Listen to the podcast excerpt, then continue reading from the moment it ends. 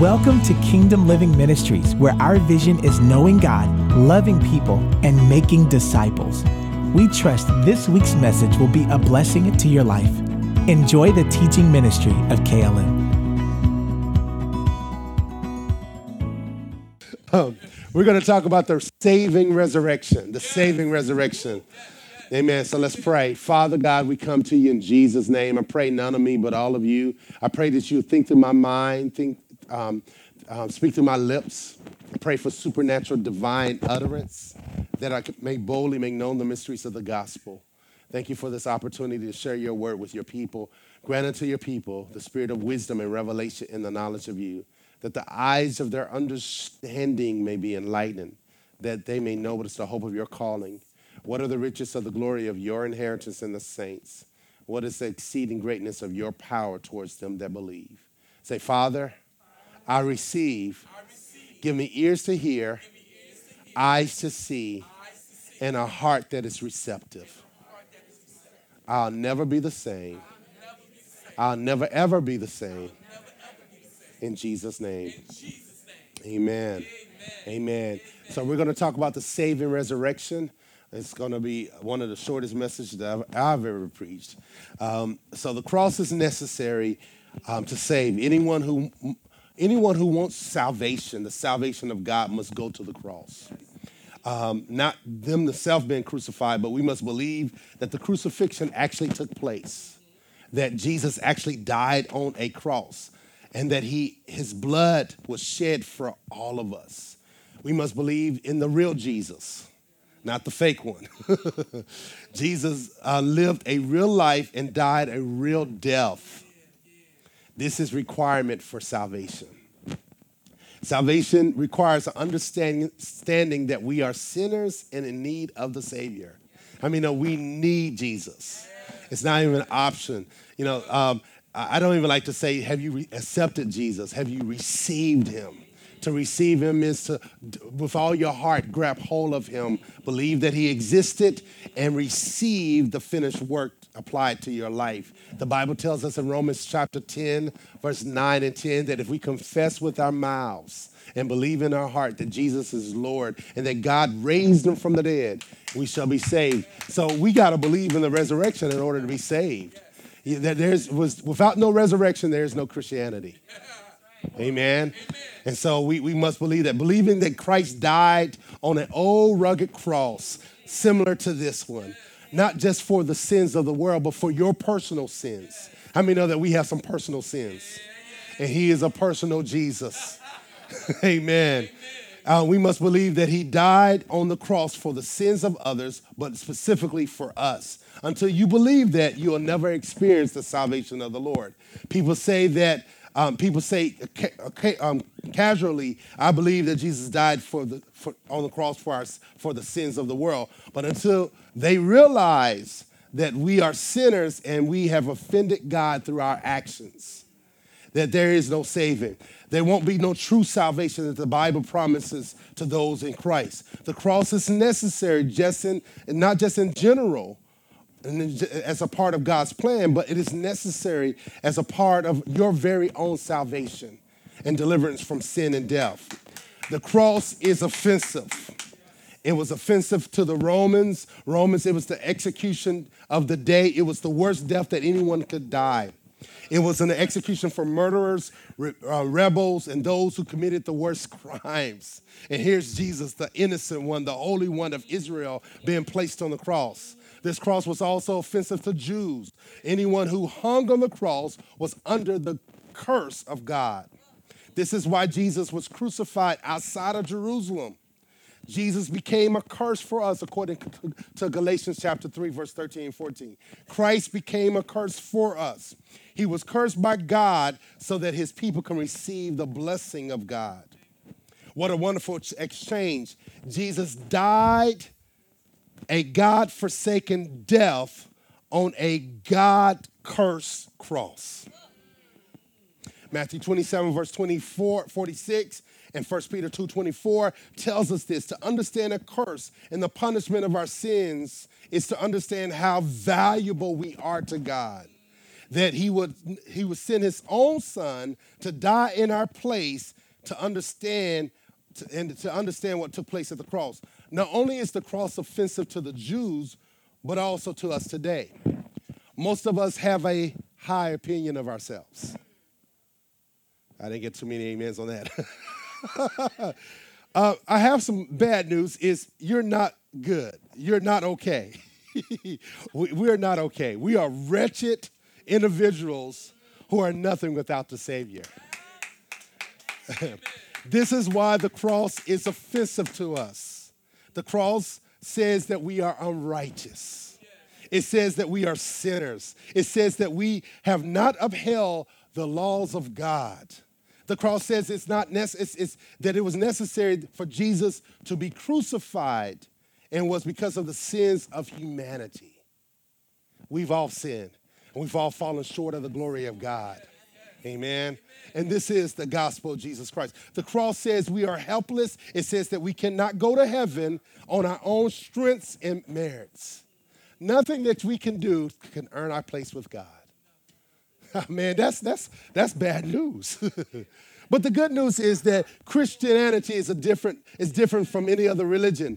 We cannot earn our place in God. We cannot obtain eternal life without his his total help. But the death of Christ on the cross proves the helplessness of humanity. The cross says we are helpless and hopeless. It shows that sin deserves the wrath and the curse of God. It proves that without Christ, sinners will perish for their sins. Every sin deserves a hell of suffering. And no one wants to be told that they're helpless and helpless and unrighteous. Therefore, the cross is offensive to us because most people are convinced that on their own, they're basically good. The cross is a warning that we are dead in our sins, and it announces that we cannot help ourselves, that without Christ, we are without hope.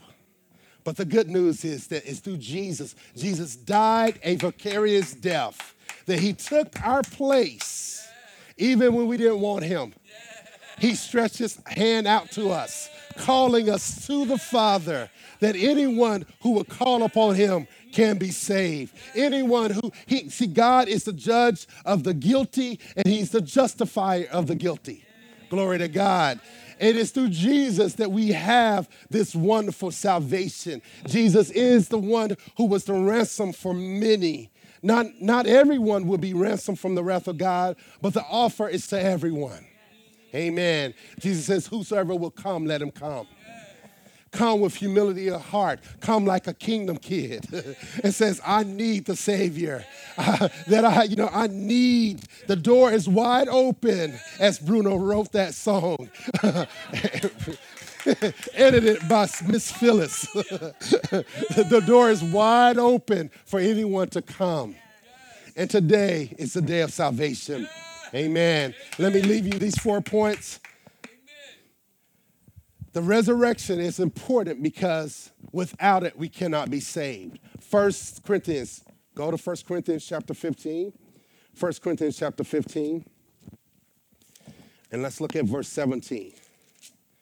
First Corinthians chapter fifteen, verse seventeen says this. It says, if Christ has not been risen, or has not been raised, Your faith is your faith is futile, and you are you're sin, you're still in your sins. There are some who believe that Christ wasn't raised from the dead. Let's look at verse twelve. It says, now if Christ is proclaimed as raised from the dead, how can some say that there's no resurrection of the dead? But if there's no resurrection of the dead, then not even Christ has been raised. And if Christ has not been raised, then our preaching is in vain. Your faith is in vain. We're, we're even found to be misrepresenting God because we testify about that God, that God, about God that he raised Christ, whom he did not raise, if it is true that the dead is not raised. But if the dead are not raised, not even Christ has been raised. If Christ has not been raised, your faith is futile and you're, you're still in your sins. So it is the resurrection. It is, it is God flexing his power. raising Christ up from the dead. That the Bible says in Psalm that God would not leave his Holy One, his, his body in, in, in hell to see corruption. So without the resurrection, there is no salvation. It's one thing to believe in the historical Jesus, and most scholars will believe that Jesus actually was a real person. But it's another thing to believe in the resurrection. It is the demonstration of God's power in its fullness. God f- f- flexed his power. Let's go over to Ephesians chapter one. Amen. Ephesians chapter one. I love when kids start preaching with me. You know, at least I got a one amen. Ephesians chapter one. And let's look at verse nineteen. This is the prayer that we got finished praying. And what is the immeasurable greatness of his power towards us who believe? According to the working of his great power or great might, that he worked in Christ. Everybody say he worked in Christ. Worked in Christ. When he raised him from the dead, seated him at his own right hand in heavenly places, far above all rule and authority and power and dominion, above every name that is named, not only in this age, but also in the one to come. He put all things under his feet and gave him as the head over all things to the church, which is his body, the fullness of him who fills all in all. So we see that verse twenty says he worked in Christ when he raised Jesus from the dead. The same power, the power that created the earth, raised Christ from the dead. Amen. Amen. And my last focus, well, actually two more, is the same, the resurrection is important because it's the source of our resurrection. It is the source of our resurrection. Because he got up, we're going to get up. Amen. Amen. Amen. Amen. I like to put, liken it to a power strip. So we got the power strip, but the main main plug is Jesus. And when God raised Christ up from the dead, we likewise was raised from the dead. That same power, that same power that raised Christ from the dead dwells on the inside of us. Amen. Let, let me give you this scripture. Romans chapter eight, verse eleven. Romans eight, chapter eleven. It says this. Romans eight, chapter eleven. It says, if the spirit of him who raised Jesus from the dead dwells in you, he who raised Christ from the dead will also give life to your mortal body through his spirit who dwells in you. In other words, King James says, if the same spirit that raised Christ from the dead shall, he shall, dwells in you, he shall quicken your mortal bodies. One day he's going to quicken our bodies and make our bodies alive. There's a promise that Jesus' blood not only took care of our sins and not only took care of our, our sickness and disease and poverty, but it also reached up into that next world and gave, and gave us a brand new body. Amen, amen, a wrinkle-free body. Amen, free from pain and sickness, and, and I can have my hair back. uh, free from all, all under the curse. So that brand new body is coming. Amen. Amen. Amen. And my last, my last point is this. Romans four. Romans four, verse twenty-five. The resurrection is important. It is the saving resurrection because it is the reason why we are justified. Let's go to Romans chapter four, verse twenty-five. Romans chapter four, verse twenty-five says this. Uh, let's start at verse twenty-three. But the words... it was counted to him, were not written for his sake alone, but for ours also. Talking about Abraham. It will be counted to us who believe in him, who raised from the dead Jesus our Lord, who was delivered up for our what? Trespasses, and was raised for what? Our justification. Justification is a very big word. It's a big word that you need to understand. The whole gospel is based on justification. It is God declaring the guilty as being just, just as if they have never sinned. Amen. We've been justified. Verse five, chapter five, verse one says, therefore, since we have been justified by faith, we have peace with God through our Lord Jesus Christ. We've been justified. We've been just as if, if we never sinned. Before Adam and Eve ever fell, they stood before God sinless. And if you are in Christ, you and I stand sinless before God. Glory to God. And then when you do mess up, you have an advocate with the Father who says, wait a minute, I died for them. My blood was shed for them. So when they confess their sins, he is faithful and just to forgive us and to cleanse us from all unrighteousness and treat us as if we've never sinned. Glory to God. Glory to God. Justification. We've been justified by his blood. We've been cleansed. And God looks at us and deals with us according to Christ's righteousness. Amen. Amen. My last point is this. Um, I said this last week. If you're driving in a car and I'm, I'm coming by to pick you up and I just committed a murder, I'm picking you up. Now, I don't know what the laws is today, but back in my day, we was driving a car and you got in a car with somebody who committed a crime, you were guilty by association. And because we were born into a world of sin, we are guilty by the association of Adam's sins. And God deals with us outside of Christ according to Adam's sin and our sins. But when we get born again, now we switch drivers. So Jesus is the driver for the believer. And so when God pulls Jesus over, he sees Jesus' righteousness. And his righteousness has been imputed unto us. And he treats us as if we've never sinned. He treats us according to the righteousness of Jesus. That is the good news. And that is why the resurrection has saving power. Amen. Glory to God. Glory to God. Thank you, Lord. If you're here today, every eye closed, every head bowed. If you're here today and you say, Pastor Dwayne, I hear what you've said. I've heard what you said. And I want to make Jesus the Lord of my life. I want to receive him. I want you to be bold and brave enough to raise your hand and say, that's me. I want to receive this Jesus that you talked about. I want to be justified just as if I've never sinned. You may say, I've been backslidden. I've walked away from Christ, but I want to come back home. If that's you, I want you to be bold and brave enough to raise your hand and say, that's me. I want to give my life to Christ. I want to rededicate or reaffirm my faith in Christ. Is there one? Is there one? God bless you. Is there one? Say, say this prayer with me. For those who who who who, who was kind of bashful or raising their hand, we're going to say it together. There's no magic in the prayer, but only faith in God. And prayer is a way in which we release our faith. So say, Father God, I come boldly to you based on the blood of Jesus. I confess that I need Jesus. I believe in my heart that Jesus is Lord and that Jesus died in my place. I believe that you raised Christ from the dead on the third day, and I receive his saving works in Jesus' name. If you prayed that prayer and mentioned it with your heart for the first time, I want to welcome you into the family of God. You can holler.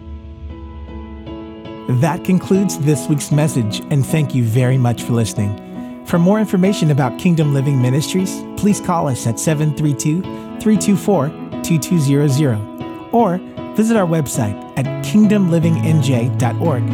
Also, you can write to us by mail at P O Box five one nine, Rancocas, New Jersey, zero eight zero seven three. And lastly, if you would like to partner with this ministry through your prayers or financial support, contact us via email at partners at kingdom living n j dot org.